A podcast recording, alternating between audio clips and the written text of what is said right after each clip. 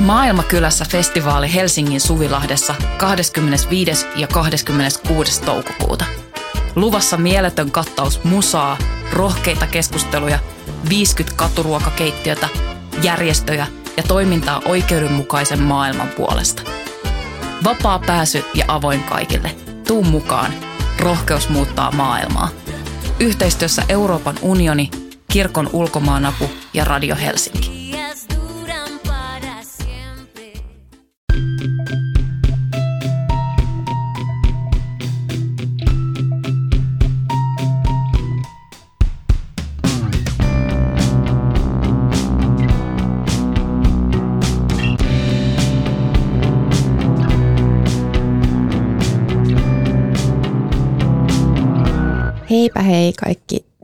Pikkuystävät, uudet ja vanhat ja tervetuloa Syndikaattiin. Minä olen Laura Gustafsson ja täällä Voimon studiossa minua vastapäätä istuu Emilia Männyväli. Kyllä vain. Ja eikä siinä vielä kaikki. Meillä on meidän Syndikaatin historian ensimmäinen vieras uh. täällä paikan päällä kirjamessujen ohjelmajohtaja Ville Blofield. Ville, Lämpimästi tervetuloa. Tämä, tämä on kunnia. Mä, mä juuri opin, että minkä kunnia mä oon saanut osakseni. Kiitos, kiitos kutsusta. Jännittääkö sua? No itse nyt, kun muutama minuutti sitten ei jännittänyt, nyt rupesi jännittää, kun Muakin sä jännittää. näin. Onko mahdollista, että me saadaan porttikielto kirjamessuille, jos tämä menee huonosti? Sehän tässä on aina ilmassa, totta. Mm. Ai Joo. saatana. Sen, nyt sen meitäkin alkaa jännittää. Niin, nyt kyllä. Onkohan kukaan koskaan saanut? Ei, ei, Ois se komeeta kyllä. Ois komeeta, ei, ei kaudellani. Mutta. Joo, mutta vielä ehtii, kerta se vielä on ehtii. ensimmäinenkin. Totta. Itse asiassa no joo, nyt mulle tulee mieleen, että onhan ollut keskusteluita edellisen ohjelmajohtajan kaudella. Mun mielestä ei oikein viisasti linjattiin kyllä, että sitten oli jotain näyttelijäasettajia, jotka niin kuin, eettisistä syistä ei toivotettu tervetulleeksi kirjamessuille. Oli, mm. oli tämmöisiä tota, mm, niin kuin ihmisvihaan tai fasismiin liittyviä tota, julkaisuja esimerkiksi, niin itse asiassa kyllä tämmöistä keskustelua on käyty joskus. Joo. No sehän kuulostaa ihan hyvältä linjaukselta. Se on ihan, äh, silleen ihan semmoinen oikein hyvä, hyvä, hyvä periaate, että ei, ei fasisteja messuille. Pitäkööt omat messunsa sitten. Tota, kirjamessujen, siis Helsingin kirjamessujen teemana on valta ja puhumme tänään vallasta. Ää, mutta Kerro Ville ensin, että miten päädyit, miksi sinä olet siellä ohjelmajohtajana? Oikein hyvä kysymys. Mä oon siis nyt toista vuotta.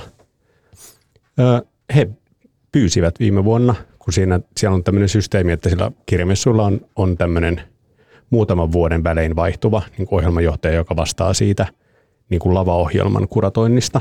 Ja siinä oli edeltäjäni oli ollut, oliko hän neljä vuotta, Ronja Salmi, ja sitten he hakivat siihen seuraavaa – käsittääkseni ne tapasivat sitten pari vaihtoehtoa ja sitten päädyimme, tai tuntui siltä, että meillä natsasi. Okei, eli jos me halutaan päästä siihen, maksetaanko siitä hyvin? ei, siitä maksetaan silleen, niin kuin työstä maksetaan. Okay. Se on semmoinen, se on niin kuin vuodessa muutaman niin kuukauden niin työstä duuni. ei makseta.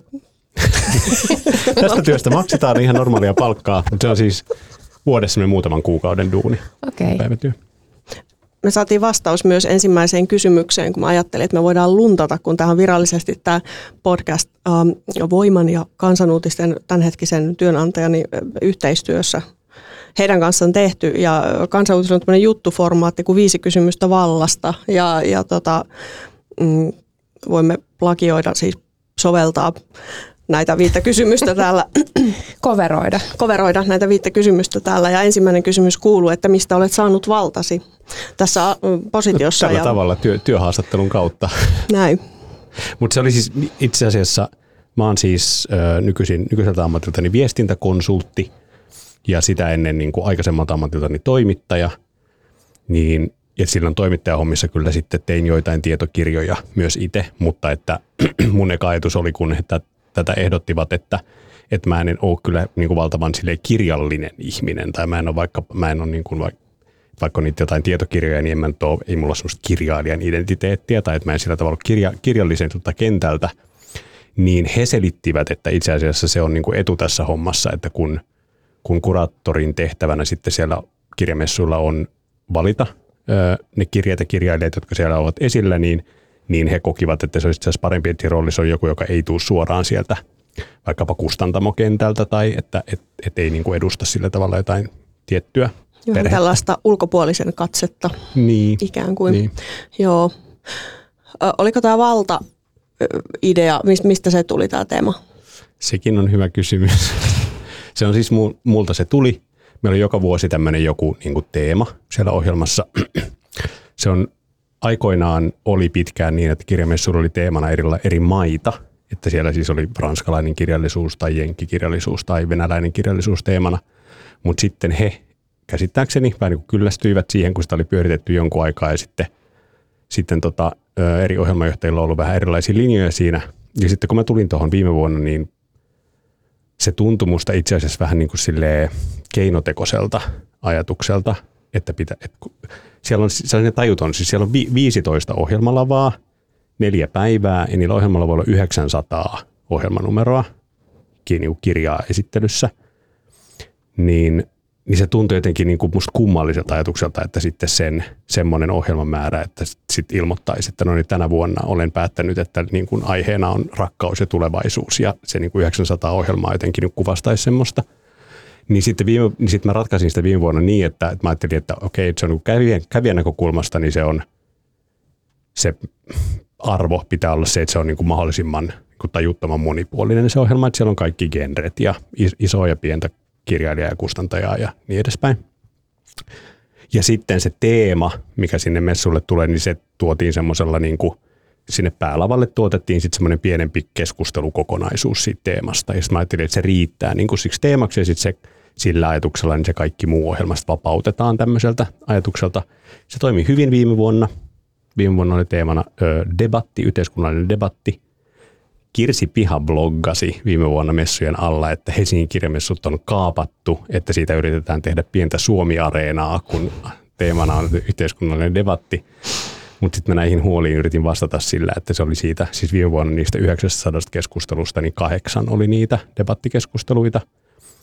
Niin sitten tänä vuonna, ei itse asiassa vielä vähemmän näitä valtakeskusteluita on neljä kappaletta. Siellä päälavalla me tuotetaan ne Hesarin kanssa yhdessä – mutta se on se, että on tämmöinen valittu. Tämä on nyt sitten tämmöinen ohjelmajohtaja on omassa päässään päättänyt, että tänä vuonna tämä voisi olla kiinnostava aihe käsitellä, ja sitten sitä käsitellään tämmöisen yhden sarjan verran siellä, ja sitten se, kuitenkin se iso lupaus on se, että siellä on sitten kaikki kiinnostava uusi kirjallisuus esillä. Niin. Se on ihan relevantti huoli, että, että menee Suomi-areenaksi, mutta hyvä, jos siihen on pystytty vastaamaan. Niin. Helsinki ei vielä ole Suomen pori. Helsinki Suomi-areena, Helsinki Suomen pori. Kuulostaa kamalalta. Tota, ei, ei näin. Tuota, Mutta se oli siis mun mielestä se oli ihan relevantti pointti silloin mm. se, tietysti ihan hyvä pel, tai siis ei, kukaan emme halua, että siitä tulee Suomi Areenaan, mutta siis se syvällisempikin huoli siitä, että Helsingin ilmeisesti on niin valtava semmoinen se on niin iso tapahtuma, 80 000 ihmistä ja kaikkea, niin siellä siinä on tavallaan paine, että siellä keskusteltaisiin vähän mistä vaan tai niin kuin kaikenlaisista mm. ajankohtaisista mm. aiheista, niin sitten se on musta tosi relevantti huoli, pitää, pitää kiinni siitä, että se on kirjamessut, että se pitäisi keskustella, musta on tärkeää, että keskustellaan kaikista ajankohtaisista ilmiöistä, mutta että niissä olisi joku linkki se nimenomaan kirjailijat keskustelevat tai keskustellaan kirjallisuuden kautta tai niistä ajankohtaisista teemoista kirjallisuudessa, tai että se niin kuin kuitenkin kaikki pyörisi sen sen, sen kirjan ympärillä. Mikä on sitten tällä hetkellä, tämä toinen kysymys menee vähän sivuun nimenomaan tästä kirjallisuudesta, josta olet tullut puhumaan, ja toinen koskee nimenomaan sitä, mikä on uh, sun mielestä tällä hetkellä niin kuin tässä tilanteessa täällä uh, polttavin vallan uh, epätasa, tai niin kuin tämmöisen epätasaisen jakautumisen ongelma tai vääränlaisen kasautumisen ongelma? On kohtuu isoja kysymyksiä. Niin jo. Mm sen, tämä on iso kysymys, mutta tämän vastauksenhan ei tarvitse olla totaalinen. Meillä, meillä on tosi fiksut kuulijat, he ymmärtävät sen, että ja voi valita vain jonkun. Joo, tai joo. Siis ei tarvitse olla se pahin, vaan voi, voi ottaa jonkun. Niin, esimerkiksi joo. juuri näin. No, mulla tulee mieleen, siis no, tämä nyt ajautuu tämä mun ajattelu tähän kirjallisuuteen ja tähän, kun sitä mm. on paljon miettinyt. Niin, ja mä oon tänä vuonna miettinyt paljon sitä. Meillä on siis järjestetään keskustelutakin siitä, että millaista valtaa käyttää – niin kuin kirjallisuus itse, mm. että ei vaan siis sitä, että miten se käsittelee valtaa, vaan että millaista valtaa käyttää kirjailijat tai kustantajat vaikka siinä, että päätetään, että mistä kirjoitetaan ja mitä julkaistaan. Niin, niin onhan se siis merkit, ne on merkittäviä päätöksiä, että keiden ääni kuuluu aikalaiskirjallisuudessa esimerkiksi, keiden tarinoita kerrotaan ja kenen äänellä. Ja sittenkin, kun et, jos et, et kenen tarina kerrotaan, niin et, kun kenen näkökulmasta se kerrotaan. Ne on niin tärkeitä juttuja. Ja huomasin esimerkiksi ilokseni nyt tänä vuonna, tota, se ei ollut mulla mitenkään semmoinen kuratointia ohjaava ajatus, mutta että se tuli enemmän sieltä niin kuin kustannusohjelmasta ja siitä, että mitä oikeasti on kiinnostavaa oli tarjolla, niin kävi niin, että sitten kun mä kävin niitä valintoja läpi tota, tämän vuoden ohjelmaa, niin siellä on itse asiassa tosi vahva sarja tai kokonaisuus esimerkiksi niin kuin queer-kirjallisuutta, joko siis ihan suoraan niitä teemoja käsittelevää kirjallisuutta tai sitten vaan kirjallisuutta tai sitten fiktiota, joka käsittelee niin kuin erilaisia sukupuoliseksuaalivähemmistöjen kokemuksia tai tarinoita – niin se, ehkä ke, niin kun, se on ehkä y, yksi tämän ilmiön kuva, että sitten tässä ajassa nousee tai julkaistaan ja, ja luetaan paljon niin kun, vaikkapa tällä tavalla niin kun erilaisten, erilaisten identiteettien kokemuksia kuvaavaa kirjallisuutta, mm. niin kyllä siinä, mä en tiedä onko se nyt, tämähän oli siis positiivinen kertoo ehkä minusta, että mä vein heti positiiviseen, mutta siis, että, että mun mielestä myös niitä niin kuin valtarakenteiden vääristymiä näkyy sit tämmöisissä ilmiöissä, kyllä, kyllä. Että, että keiden tarinat sitten jää kertomatta. Mm. Mä mietin viime vuonna sitä, että kun mä eka kertaa kävin näitä kustannusohjelmia läpi, että mä sanoinkin musta jossain viime vuonna, että ei ole kyllä huolta niin kuin miesneron myytistä suomalaisessa yhteiskunnassa. Joo, musta, siitä ei ole huolta. Kyllä siis elää, elää todella, joo, hyvin. ja siis niitä kirjojakin julkaistiin todella mm. oikein vitaalisti. Niin kiva on ollut huomata mun mielestä tänä vuonna, mun, mä en tiedä onko tässä jotain harhaa tai no, mutta musta tuntuu, että tänä vuonna on paljon enemmän esimerkiksi semmoisia niin kuin nais, taiteilijoiden tai naispäättäjien elämänkertoja julkaistu. Että kyllähän näissä tapahtuu myös liikettä. Kyllä. Tota, toi on mun, mun mielestä tosi kiinnostava just toi ajatus siitä, että kuka käyttää kirjallisuuden kentällä valtaa – mitä sä ajattelet kirjailijana? No itsehän tietysti kirjailijana ajattelen aina, että ne on ne kaikki muut. Ne on ne kaikki saatana niin. muut ihmiset, jotka käyttää sitä valtaa.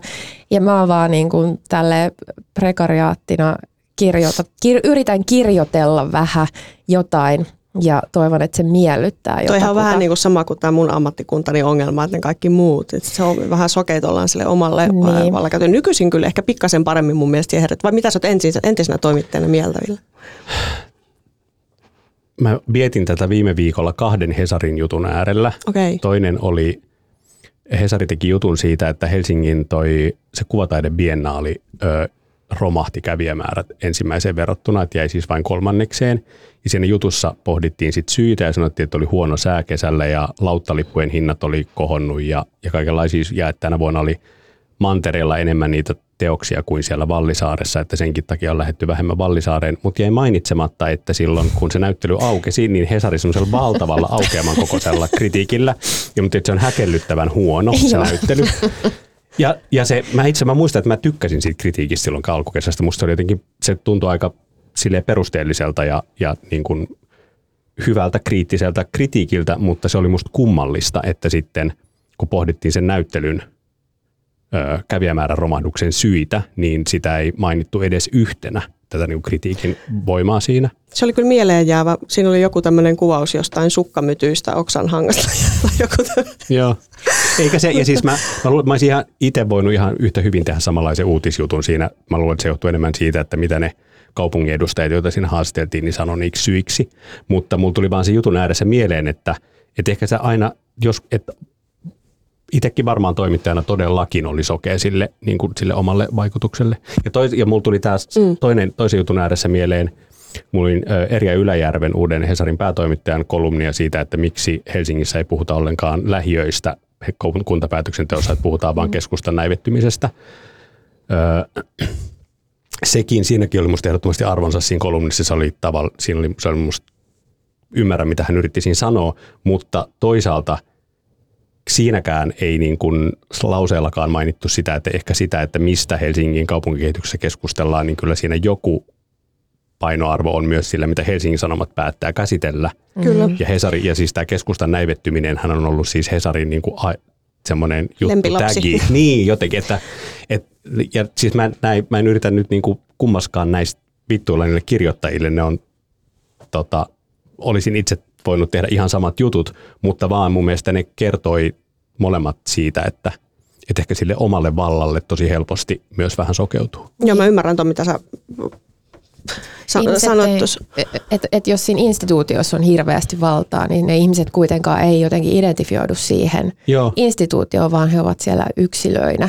Mitäpä minä tässä. Ku, niin mitäpä minä... Mutta äh, niin, niin tavallaan ja sitten sit vielä kun kritiikistä puhuttiin, niin en tiedä, toimittajille se on ehkä, sit on jonkun verrankin jossain piireissä käyty sitä niin kuin semmoista jonkunlaista niin kuin itse, itse reflektiivistä keskustelua mun mielestä, mutta kriitikoilla se on kyllä vielä pikkasen ehkä niin kuin enemmän vaiheessa näin itsekin kritiikkiä kirjoittaneena jonkun verran.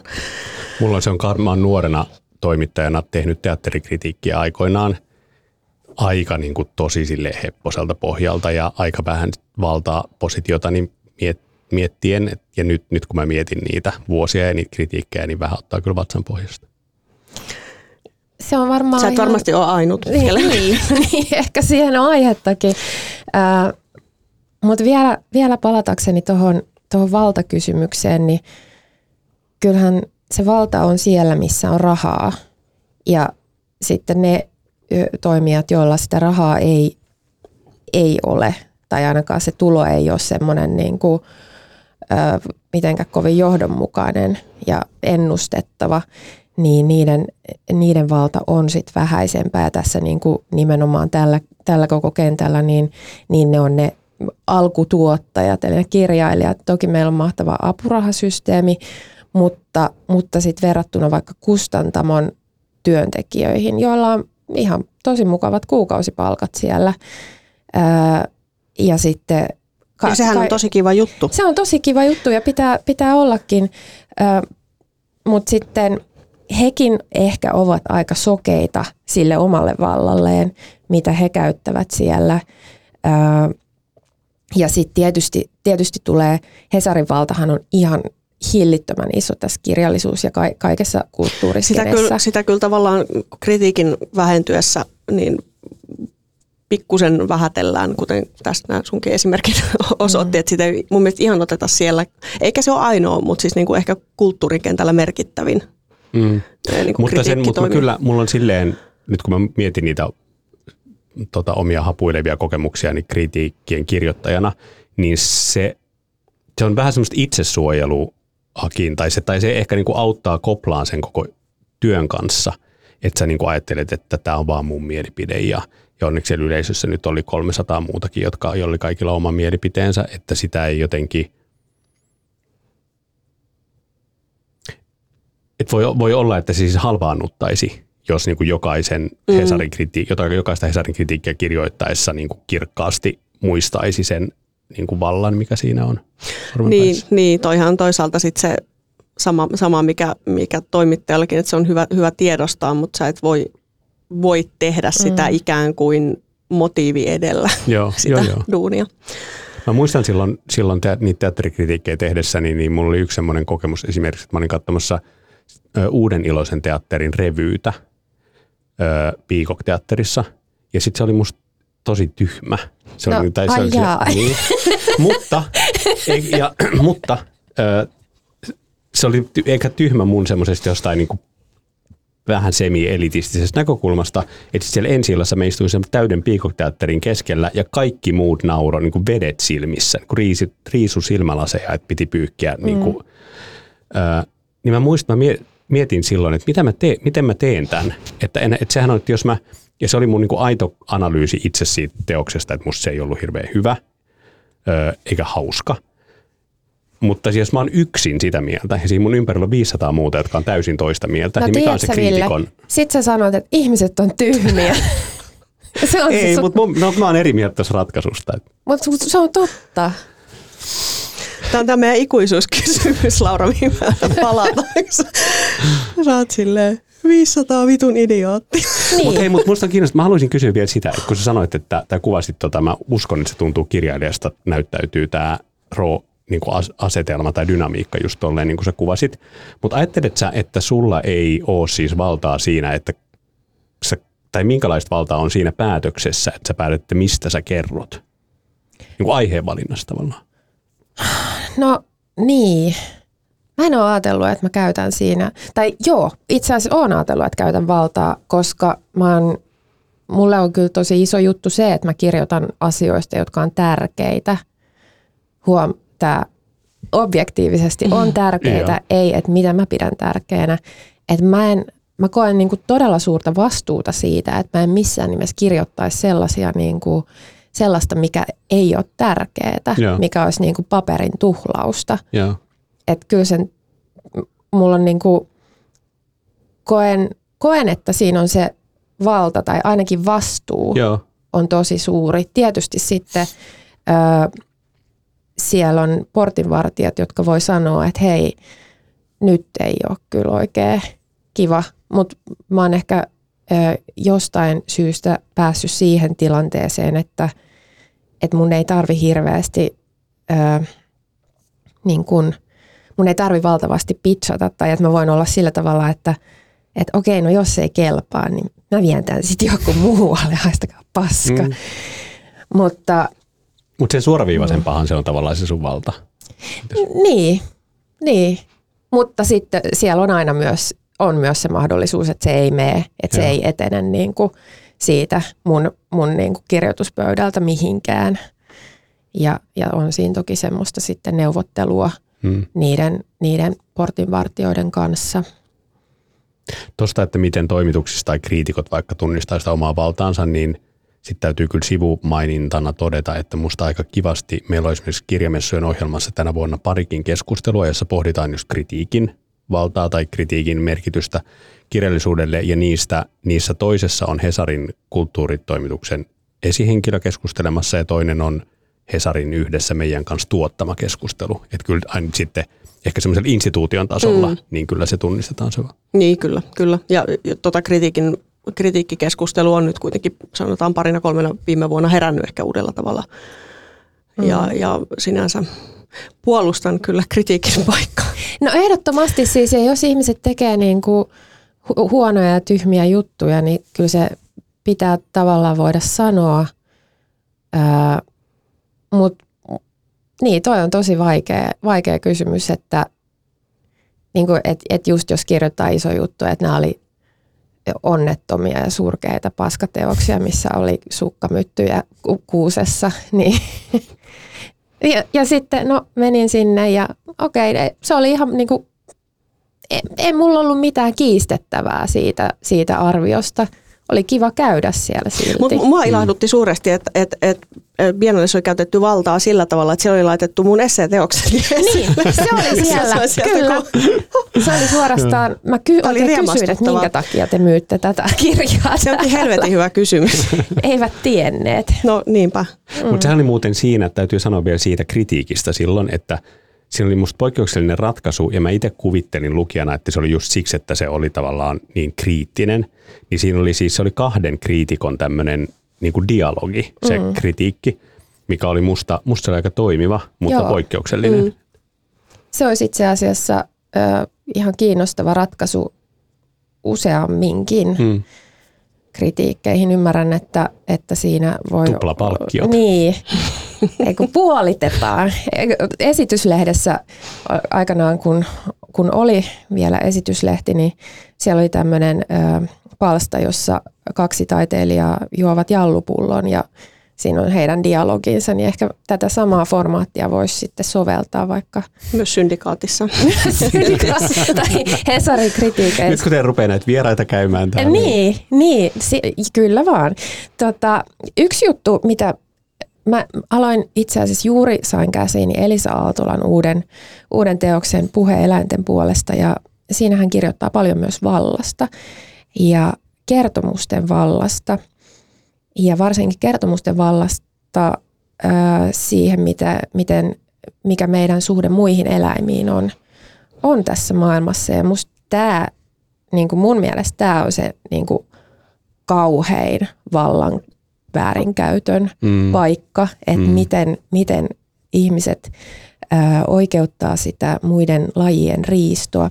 Ja siitä tulikin mieleen, että ää, eikös kirjamessut, kirjamessuthan voisi olla vegaaninen tapahtuma.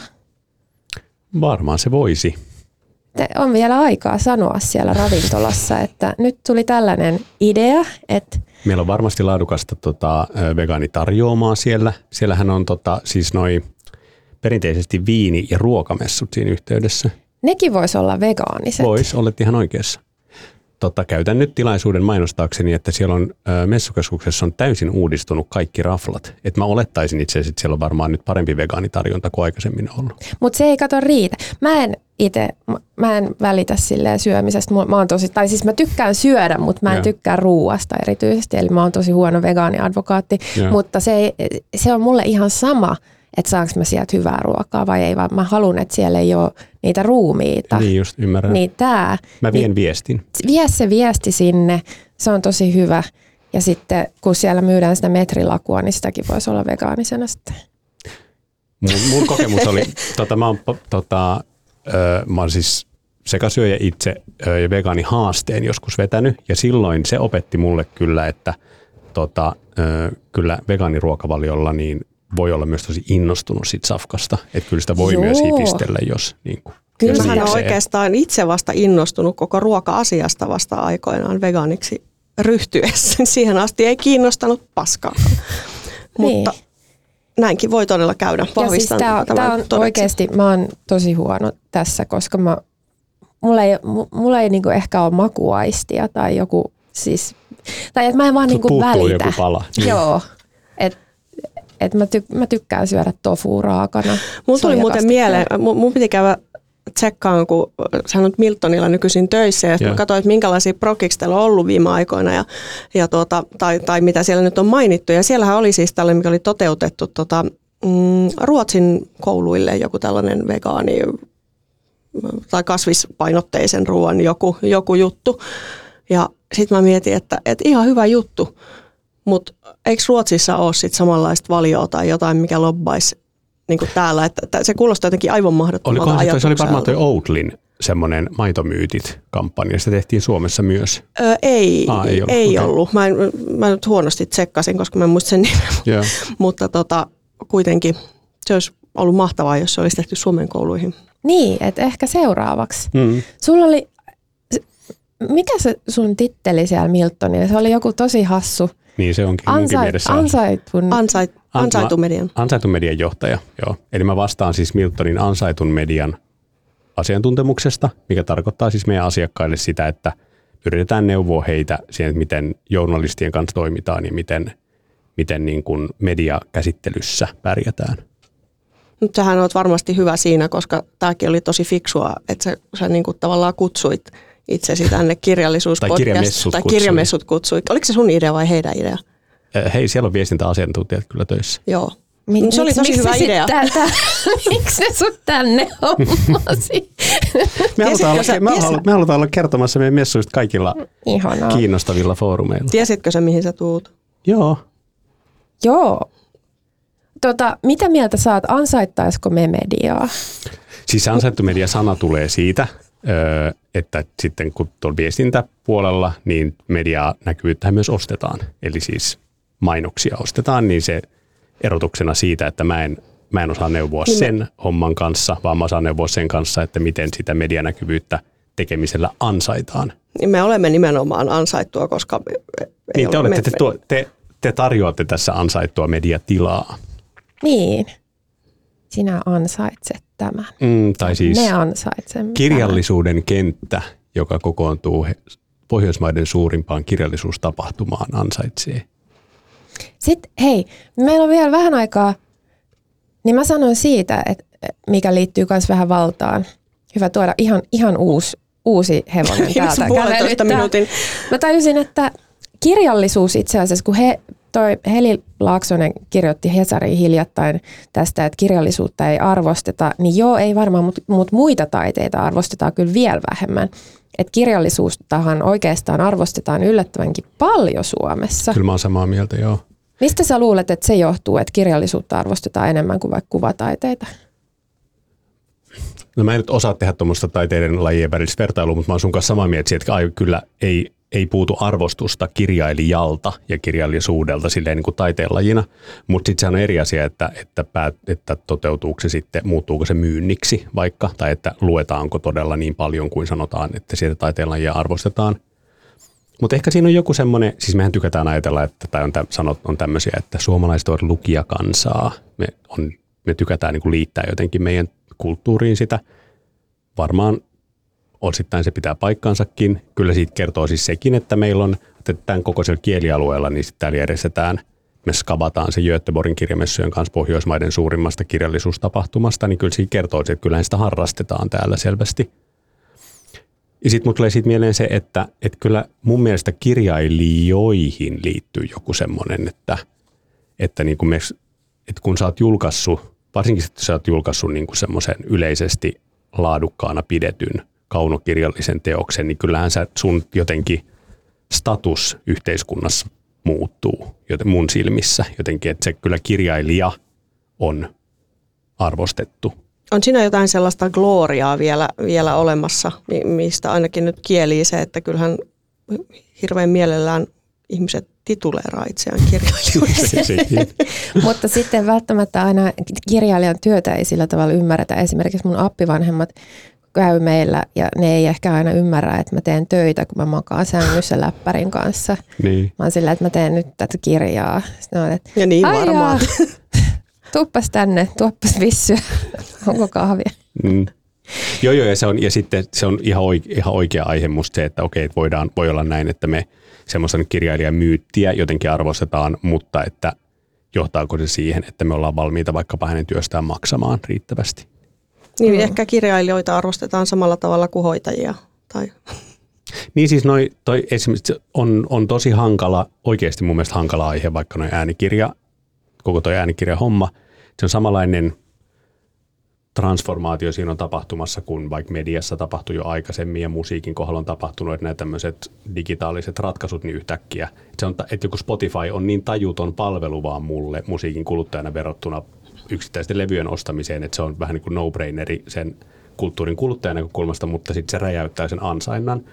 Niin samalla tavalla nuo äänikirjapalvelut, että ne, mä en tykkää siitä, kun niistä puhutaan niin kuin semmoisena jotenkin demonisena, tai, tai että nähdään vaan, että se vain sen niin kuin ansaintalogiikka-keskustelun kautta, että kun siinä musta se on valtava arvo, että ne, että ne on tuonut kirjallisuuden ihan uusien yleisöjen arkeen ja niin kuin kir- kirjallisuutta kuluttaa arjessaan ihmiset, joilla se oli jo jäänyt tai jotka ei koskaan ollut edes lukenut. Se on hieno asia, mutta se ei vie pois sitä, etteikö sitä ansainnan ongelmia pidä ratkaista siinä. Ja myös se on ongelma, että minun lapseni halusi kuunnella Narniaa, joka oli Mikko Leppilammen lukema. Ja siellä oli tosi ärsyttävä ääni ja ihan hirveän huonoja kirjoja. Mutta Ville, kiitos kun olit täällä ja tota, mekin olemme kirjamessulle tulossa Emilian kanssa tietenkin. Kyllä. Ja, ja mä oon ainakin lauantaina siellä. Mä olen myös.